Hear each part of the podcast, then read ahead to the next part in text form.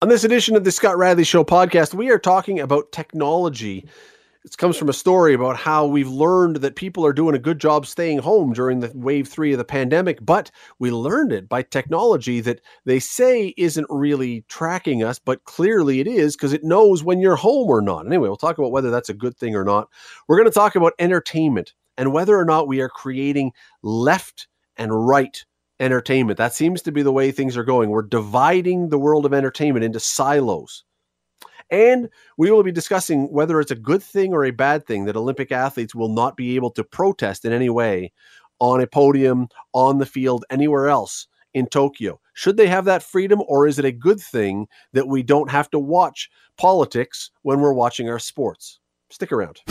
Today on The Scott Radley Show on 900 CHML. There was a story in The Spectator today that told about how more people are staying home to fight against the third wave in the city of Hamilton. And that's a good thing, I guess. I mean, I'm sure that's a good thing. More people who are willing to buy in and not venture from their house and, and, uh, you know, listening to the stay at home order and all that kind of stuff. That, that's a good thing. There is a story within the story. If you read this, and let me, let me read you a bit of a paragraph out of here.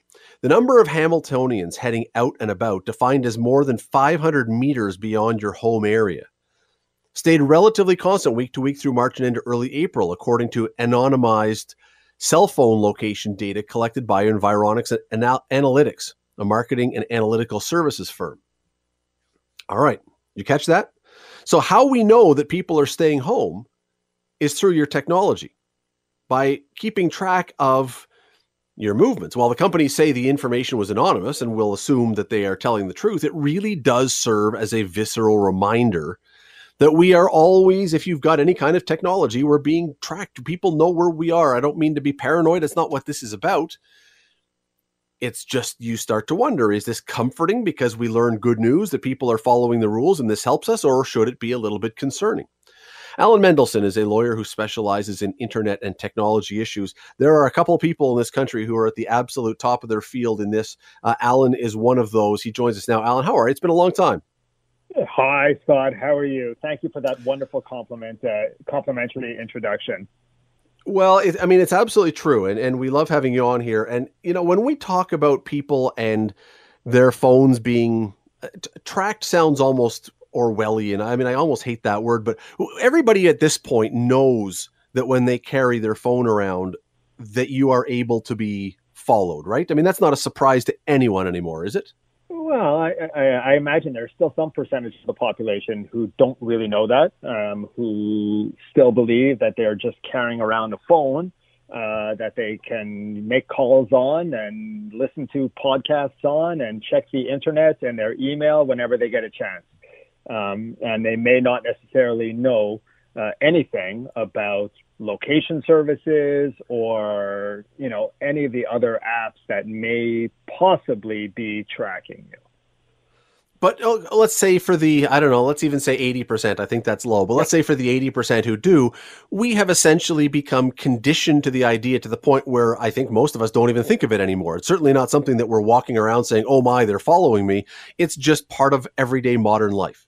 Well absolutely. I mean you know and the the, the current i mean the current saying or you know meme on the internet is something along the lines of, well, you know, everyone the the conspiracy theorists say that getting a COVID nineteen vaccine is going to have allow Microsoft to trace you, but the fact is, the phone has been allowing Microsoft or Apple or Google or anyone, you know, depending on your settings, to be tracing you for the last five or 10 years. So please, everyone, get your COVID 19 vaccine when you Yeah. Well, but there's a social contract then at play here that we are we are trusting that the companies and anyone else who has access that they have the capacity to do this, but they're going to not going to do benign things, not malicious things, and the data that is being collected is largely going to remain anonymous. We've we, we sort of traded off the convenience of the phone for the understanding that's happening. Absolutely. I mean, I, you know, I, I think we've all agreed, or most people have agreed. I mean, there are still, uh, you know, there are people out there who are, mean, technophobe is the wrong word, but so technologically savvy that they are able to sort of disable everything on their phone that you know may provide for some sort of tracking services uh, to companies that are providing the phone or providing apps on the phone. You know, and it's interesting to note that Apple has developed a new model with respect to certain uh, data collection information in its latest release of iOS that starts to begin the transformation of what happens to the data on your phone. Well, here's the thing. This story points out very clearly that the data that they collected is anonymous. And it, you know, and again, not to dive too deeply, not to be a conspiracy theorist, that's not what it is. What they have released is anonymous. But if they can say that you are staying within 500 meters of your home, what they've released may be anonymous, but what they've collected clearly is not entirely anonymous. They know something more than that about you. Correct. They know most likely the address of your home they or they are at least able to determine that if they really wanted to. And again, it, it does return to your social contract situation. Um, you know, which companies are only doing the absolute best privacy practices, and which companies who are collecting the same data. Uh, let's divide them for lack of a, you know, for easy determinations between the good companies and the bad companies, even though it's probably more of a scale. Um, you know, the good companies who are only collecting the data in order to provide you with the services they need to provide and not turning over any personalized information to third parties or releasing it to the public versus bad companies that, you know, do literally the opposite. So, you know, determining when that is the problem is is determining when that is happening and which actors fall into that good bad dichotomy or good bad spectrum. You know, those are the issues that we're all wrestling with right now. You're listening to the Scott Radley Show podcast on 900 CHML. If you watch a crime show on TV, and most people probably would, or a movie or something, you see these great cases being solved because police triangulated cell phone positions off cell towers. And we go, man, that's amazing. Way to use that technology. That's fantastic. I love that you caught the person doing that. But bad guys aren't the only ones with cell phones. That kind of becomes the reminder that anyone can really be known where you are almost any time. Uh, yeah, that is true. Uh, you know, I, I, think we need to recognize the fact that from a legal standpoint, uh, what happens on Law and Order or any crime show, you know, generally, if someone is being tracked by the police or you know other authorities, you know, those authorities have received um, a warrant from a judge who has, you know, determined that there is some sort of probable cause uh, to track that person, um, you know, via their phone. So let, let's start with that distinction. But the basic point that anyone is traceable, you know, whether a criminal or just an average individual, um, via their technology and their phone, that absolutely still stands. Um, whether, you know, the, the difference being is the ability or not necessarily the ability, but the legitimacy for a private company to be tracking your location versus um, the police in furtherance of their search for a criminal. Um, sort of two very different legal standards. Hundred percent. It not not the not suggesting that everyone is being followed all the time, but that the capability oh, yeah. exists to do this. Oh, absolutely, and there's no question. Uh, you know, there's and it's not, you know, even it, the most technological savvy uh, person who disables every single location service on their phone, who is able to, you know, really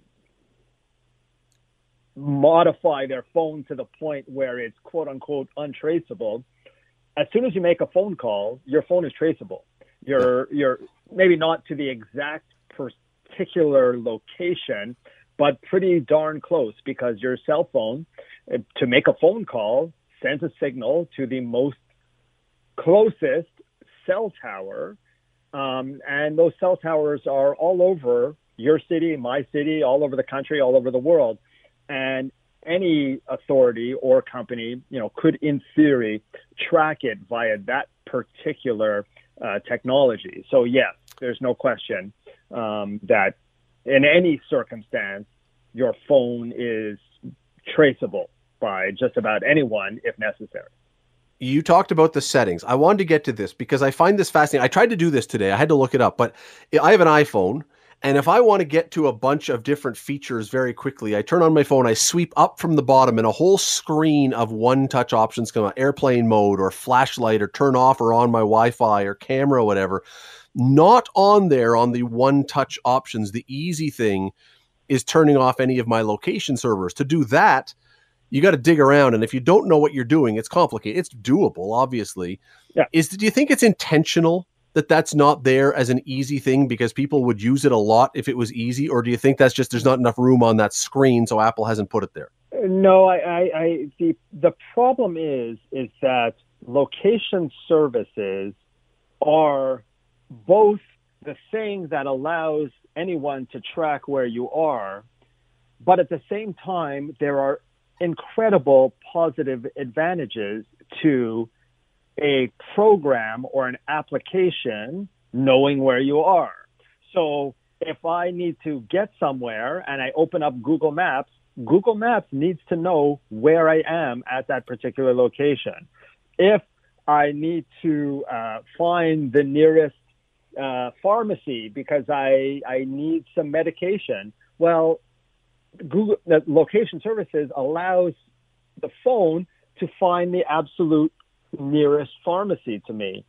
So that's I think the bigger issue is that what makes a smartphone so great in its ability to tailor certain things to you is at the same time what makes a smartphone so nefarious in that it is able to track whatever you do. It is um it, it's fascinating. It's a little disturbing at times. It's exciting in other ways. I mean, you know, one of the things about this is if you ever had a medical emergency or something, they can find you through your iPhone. But, you know, there's so many good and there's so many bad things here. But I think when I read this story today, worth a reminder that you know you're not walking around in absolute secrecy. You're not off the grid when even if your phone is not necessarily on or being operated right then. Uh, allen mendelsohn we always love having you on. Thanks for taking a few minutes today. Really appreciate you doing this. It's my pleasure and to you and to all your listeners in ontario please uh, stay safe stay inside and we hope that, that this pandemic will be over soon. You're listening to the scott radley show podcast on 900 chml the other night on the show, Leslie Stewart was here and we were chatting about all kinds of stuff. Leslie Stewart from CHCH. We were talking about all kinds of stuff. And one of the things that came into the discussion was the Academy Awards and the pretty awful ratings that it has been getting on television. I mean, the ratings have been not great for a long time, going down pretty consistently. And then this year, absolutely cratered. This year's Academy Awards were down 58%. 58% down just from last year. That that is the bottom falling out. And Leslie and I were sitting here debating why this might be. Is it that the movies are bad? Maybe. I don't know. Uh, is it COVID? Well, that might explain a little bit about this year, but this has been an ongoing issue. So that's probably not the full answer. Could it be that the stars are not big enough stars? They're not glitzy Hollywood whatever. Um, I don't know. I don't know if that's it. And then we stumbled on an idea that we banged around for a little while there and talked about, and that was could politics be at play at all in this? Well, lo and behold, just a few days after we finished talking about this, I see this piece that is written under the headline Entertainment Tribalism and the Loss of Common Ground. It's in the C to, C to C journal. Uh, the author of the piece is Aaron Nava, who joins us now. Aaron, how are you tonight? I'm good, thank you. How are you, Scott? I am. Listen, I'm well, and I I read this piece and I thought, boy, th- this kind of sounds exactly what we were chatting about. I haven't seen it written anywhere else, and I thought it's really not saying that we're brilliant because you had the same thought, although you know maybe who knows, but the idea here well, take us through the idea very briefly. We're going to dive into it, but take us through the idea of what you think is going on in the entertainment world right now. Yeah, so uh, entertainers are under all sorts of new pressures uh, brought about, in particular, since everyone started communicating on social media all the time, and particularly commenting on and criticizing each other and bringing each other down to you know, ensure that anyone who has a, a view that's that doesn't sit right with them uh, gets gets called out, or that they respond to other people calling them out, and um, is uh, is you know either you know removed from projects or pressure is put on them to do so, and you can see that in um, in all sorts of entertainment. And the other way this manifests is that more people who you know aren't challenging in quite that way are making projects. So you see a lot of entertainment that openly signals its political virtues to people who wouldn't have a problem with it and actively endorse such things, even if it doesn't reflect a mainstream sort of consensus. I mean, it's a pretty it's a pretty logical conclusion to come to, and I think we can sort of narrow it down to a pretty easy thing. If if I'm a Democrat and you are a movie producer and you make a movie that is sympathetic to Donald Trump, chances are I'm not going to watch it and I'm going to scream and yell and be mad at anyone who was involved. If I'm a Republican and you make a movie that's glowing in its depiction of Hillary Clinton, I'm probably not going to go and buy a ticket. So if you are creating a regardless of which political side you're on, you've cut out half your pot- potential audience before you even turn down the lights. I mean, that, that sounds like it's a self defeating situation. Yeah, very much so. And if uh, if things head in the direction where uh, more and more pro- projects lean specifically in one direction or the other, then um, that's not good for, for the business or for consumers. I mean, it's a very broad question, and I think a lot of people have asked this, but isn't entertainment supposed to be an escape from all the stuff that we deal with in life? Aren't you supposed to go and turn on the TV or go to a theater and not have to think about all these things for a couple hours? Oh yes, yes, uh, that's that's very much the hope.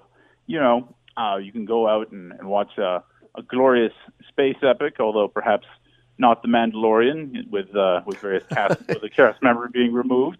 Um, you know, and you know then you, you can't even view uh, the the stories taking place in a, a galaxy far far away without it uh, um, being brought back to Earth. So uh, it's uh, it's definitely an issue.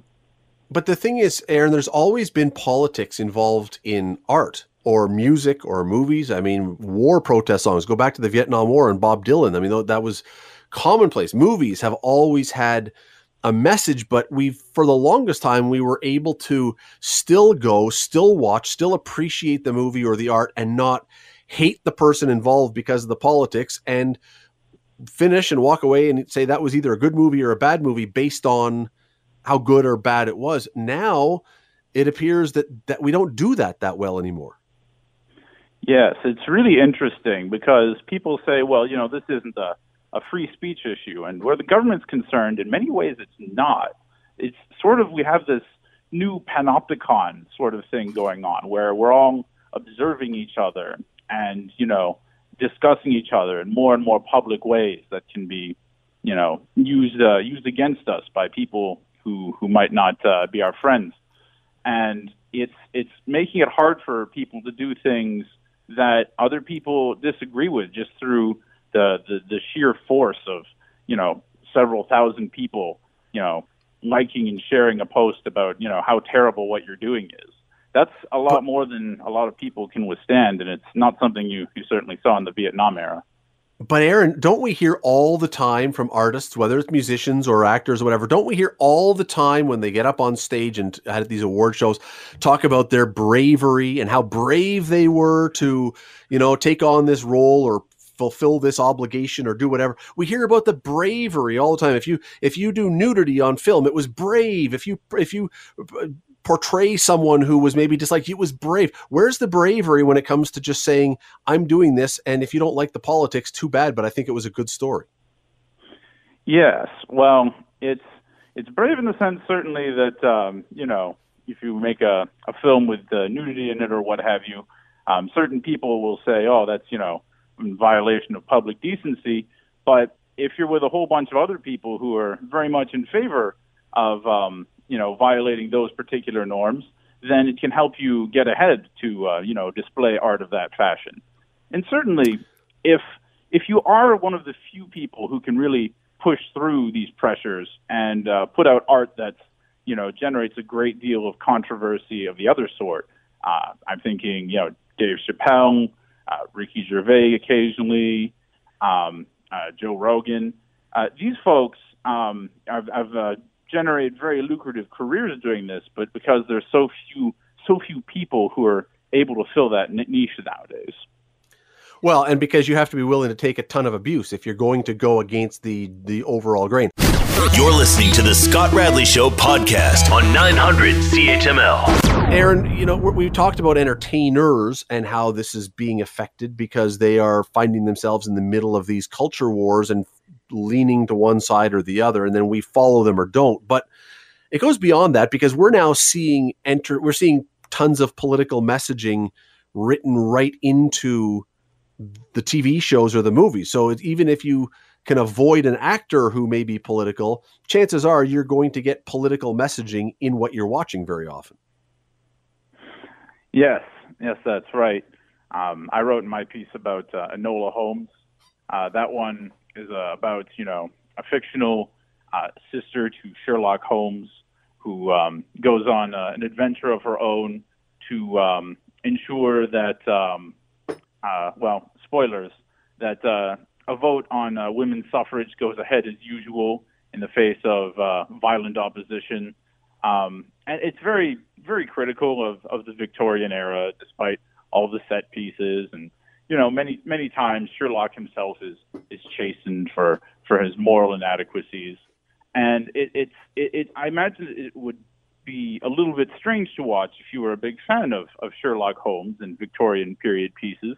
And um, you, you were brought to uh, the conclusion repeatedly uh, by the this entertainment that um, what you enjoy here was uh, very much bad, and uh, the costumes and set pieces are are best enjoyed when uh, the characters in the story are all setting about to fix things.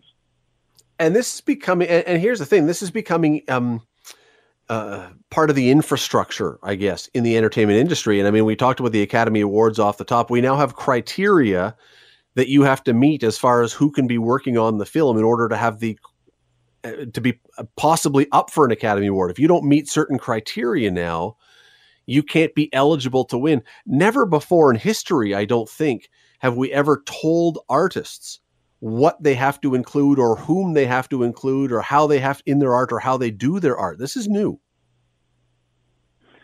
Yes, that's right. Um, this, I suppose, is the uh, the long tail effect of the Oscars so white controversy. Um, in a year where it's quite possible that you know reasonable Academy members may have you know made perfectly reasonable choices about uh, the films in question. I remember Will Smith's Concussion. You know, he was complaining about the the awards as well that year, and it, it wasn't that great of a film. It wasn't widely liked by a lot of folks.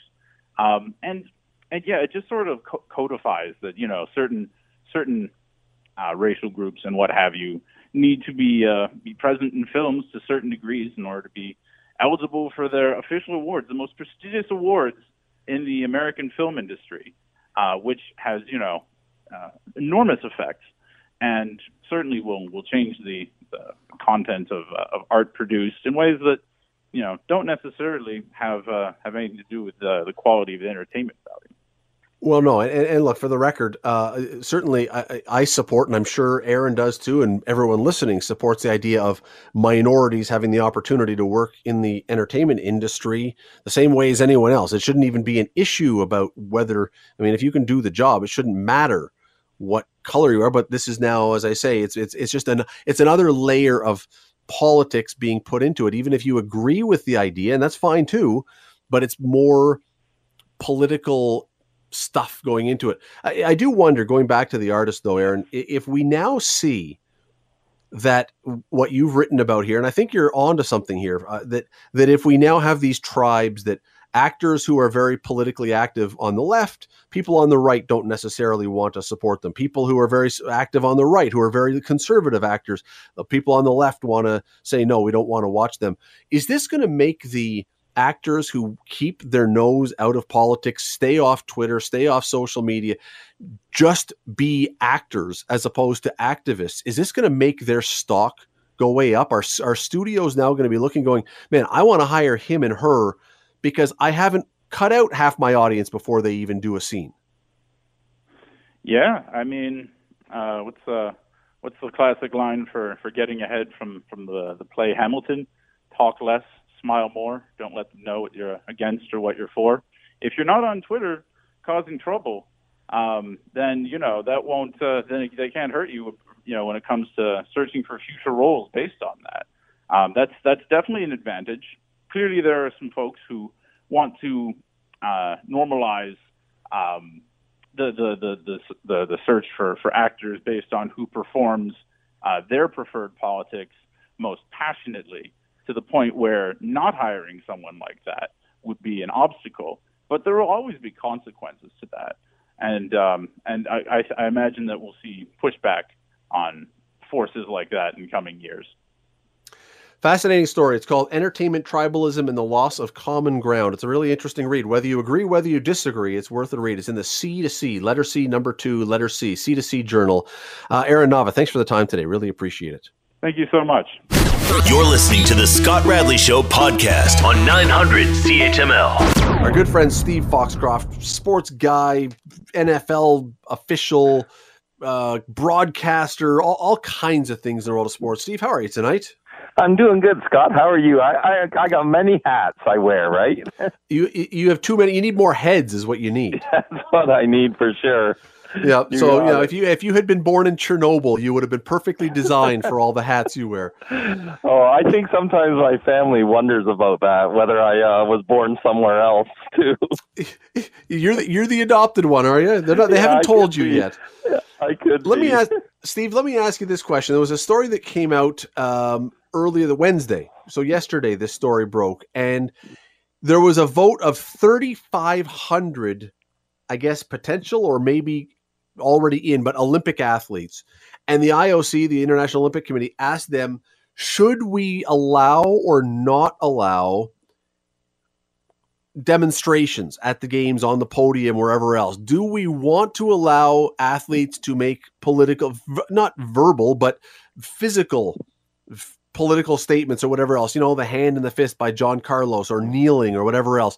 And they have apparently decided by vote no political statements, no demonstrations, no nothing. That is not going to be allowed in Tokyo. Agree or disagree with that?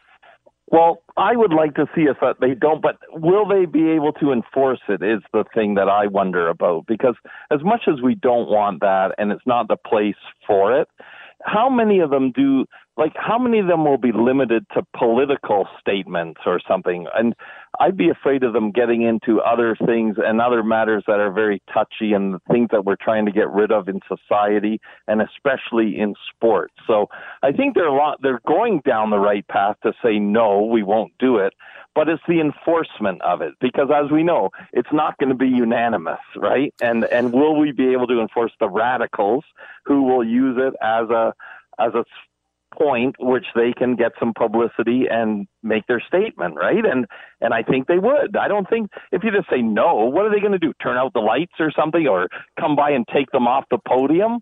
So it's tricky but I just worry about the enforcement of it. Uh, 70%, by the way, say no to expressing your views in some way on the field. 70% say no at official ceremonies, and 67 said no on the podium. To your mm. question, I guess, I mean, uh, we saw what happened with Ben Johnson.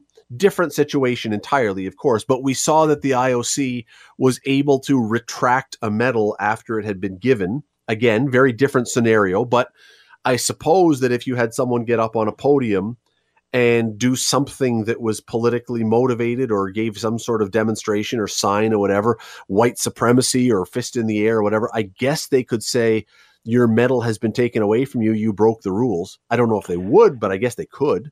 They could do that, and and at that point, you're. It's not like you're going to run over and give the medal back to them, right? You're just going to take off out of there, go to the airport, and leave town with your medal. And a lot of athletes, let's face it, they're one and done when it comes to Olympic competition too, right? So even if they barred them, like, okay, in four years, you're not going to be able to come back and defend your gold, silver, or bronze medal or something like that. Really, I think a lot of them would say, no, this is more important to me to uh, show where I feel and how I you know, feel strongly about a certain thing and go from there. But I just think it's it's going to be too hard because really, if you take it away in the record books or something like that too, everybody knows once you're on the podium. After that, it doesn't really matter that an announcer on TV is going to say, "Well, four years ago, Scott Radley was first and Steve Foxcroft was second. And but remember, they did this, so we stripped them of their medals. Right, and and go back. I mean, I, I come back to the Ben Johnson example. I mean, we know that Ben Johnson won that race, and we know Carl Lewis came second, and he ended up getting the gold. But you know that that's a rarity. Think of any mm-hmm. other because it was such a big deal. Think of any other Olympian who's lost a championship, who's lost a medal because of some scenario, and tell me who won. You can't because those you, you, you only remember that moment.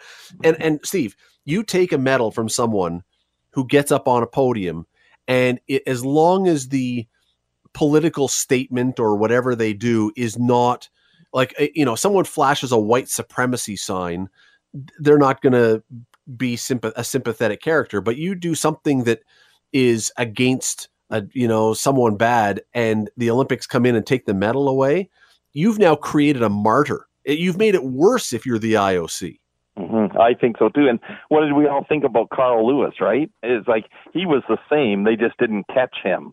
But, you know, the one thing I think about too, more so than that they took a medal away or something like that, the ones that stick out to me are the the sadder the sad stories, sorry, people that train for the four years and then just have a a blip or something, right? And something goes wrong. You miss the start or something like Perdita for Felicien. Remember her yep. with the hurdles yep. and and so on. So like I actually remember that more than I would like you said, who came in second, who ended up getting it. I would I remember those kind of stories more so.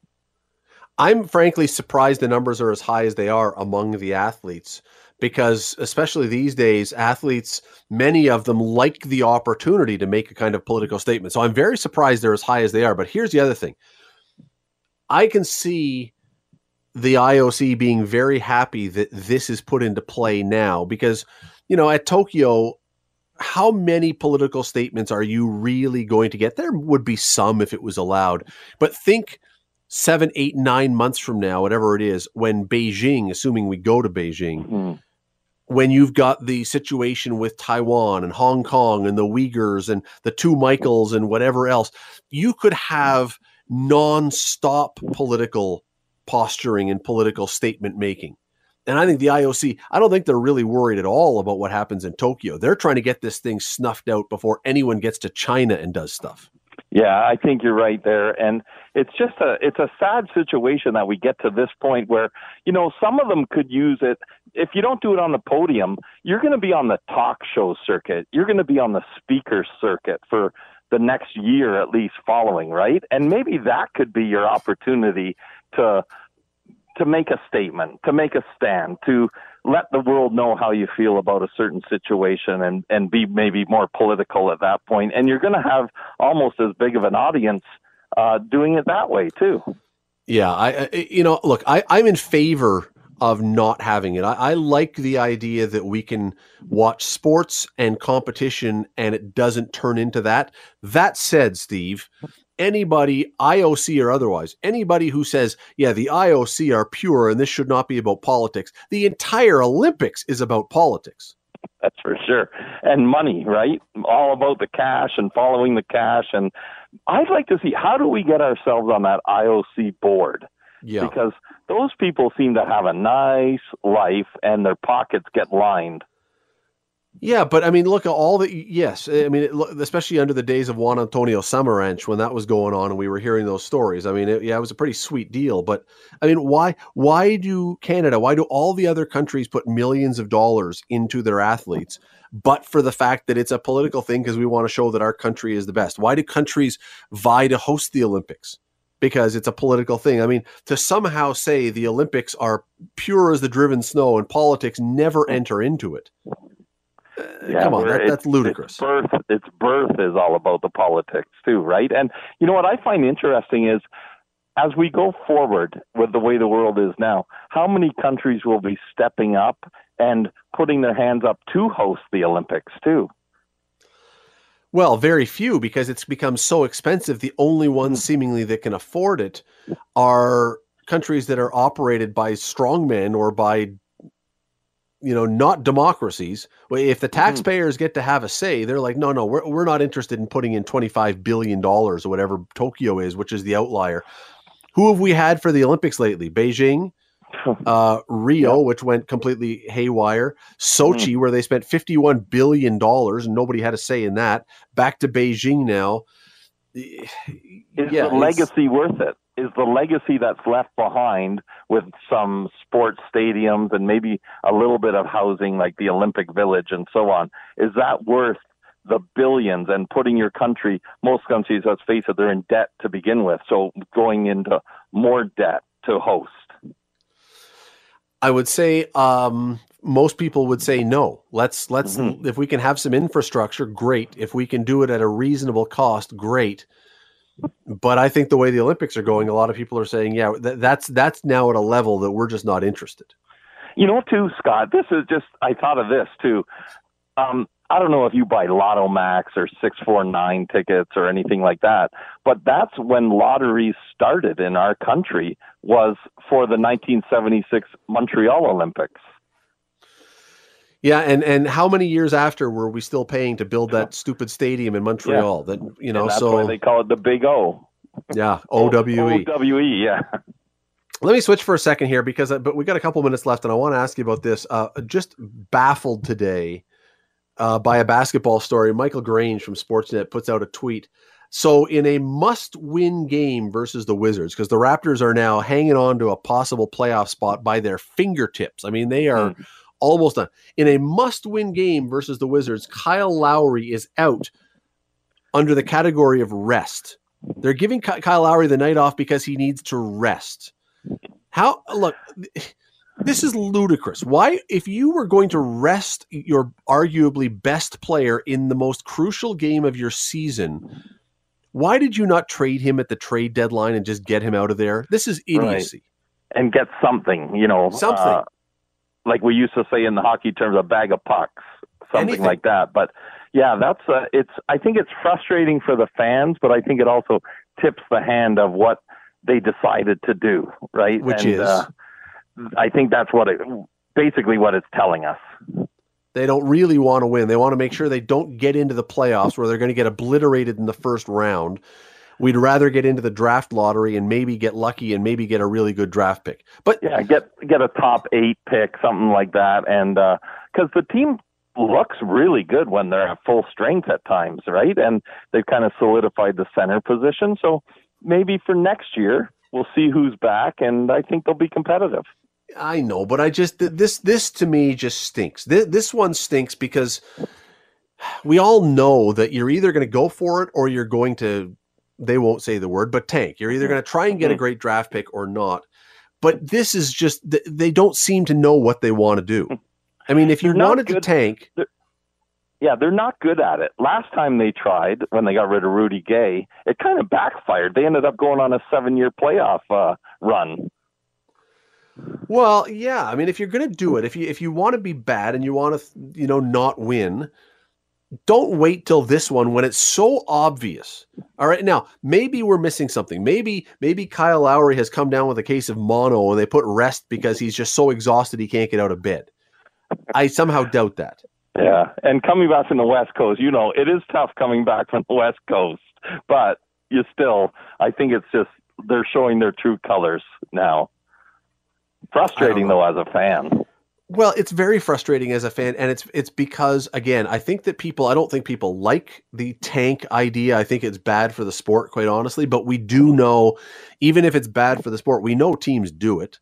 There's no question that teams do it. So if you're going to tank, trade him at the deadline, get something, get your good draft pick, but making trying to make a run and now trying to tank when it's too late. You know what they're going to be? They are going to be what the Leafs were for so many years, where they Mhm. finished in the last playoff spot or missed the playoffs by the they were the last team to miss it. So you never got a good draft pick, Yeah, But you, you never, never made- a great one. but you never got into the playoffs or did anything there anyway. So Mhm. you just hung around in limbo. Right. And I don't know. you know, even if that's the case too, all their games are going down to the last possession or two also. So is it blatant or is it you know or is it just like I say frustrating as a fan? Well, you can't win and you can't lose. Right. You so you, it. you end up in the mushy middle, and then you you watch what'll happen. I don't even I don't know who's up in the draft this year. I don't know if it's a great Mm-hmm. draft or not a great draft, but the the Raptors will finish in the spot as the team right after the last great player is called. right. exactly. That's what it'll be. And and you know, it is like you say, it's tough. Like all the sports right now to to do your proper um scouting and everything, right? Because all the leagues and teams and even college, they didn't play a full season, so it's it's hard to scout and really find out for certain what you're getting. And I know, I we've seen NBA teams before. I can't remember who what was it, San Antonio a few years ago that decided to sit everybody in a game and they got fined, but they said, "Well, we're resting our players." Why do the NHL teams never do this? Every other Right. league rests players leading into the playoffs. You don't see NHL team. I mean, we saw the Leafs give a couple of guys a day, but they were banged up. It wasn't just let's just take time off. W- w- why would the Leafs not at this point let Auston Matthews get his 40th goal and then say don't play again until the playoffs so you get rest and you don't get hurt? But hockey teams never do this. Yeah, you you get rest, you don't get hurt, and you heal a bit. Like with Auston Matthews, don't chance that his wrist will get banged up again, or let it heal even more, that type of thing, and and be ready to go for the games that matter. They don't do it though, and I, you know, I, I, I, I honor that. I think that's a great thing that they don't do that, and they're the Mhm. only ones. Same time, uh, I think Leaf fans will have a collective aneurysm if all of a sudden Auston Matthews hurts his wrist the last game before playoffs, or Mitch Marner hurts his knee or something. Uh, They'll lose their minds, but you know, they don't do it anyway. Yeah, Steve Foxcroft, sure. we all we always love having you on. Thanks for taking a few minutes today. Really appreciate this. No problem. Anytime, Scott. Talk soon. The Scott Radley Show. Weekday evenings from 6 to 8 on 900 CHML. Scott Radley Show podcast is available on Apple Podcast, Google Podcast, and wherever you get your podcasts. I'm Scott Radley. Thanks again for listening, and do not forget to subscribe to this podcast. It is free. You will never miss an episode, and also be sure you rate us and review us. Whatever you think of us, we'll take it. Thanks for listening.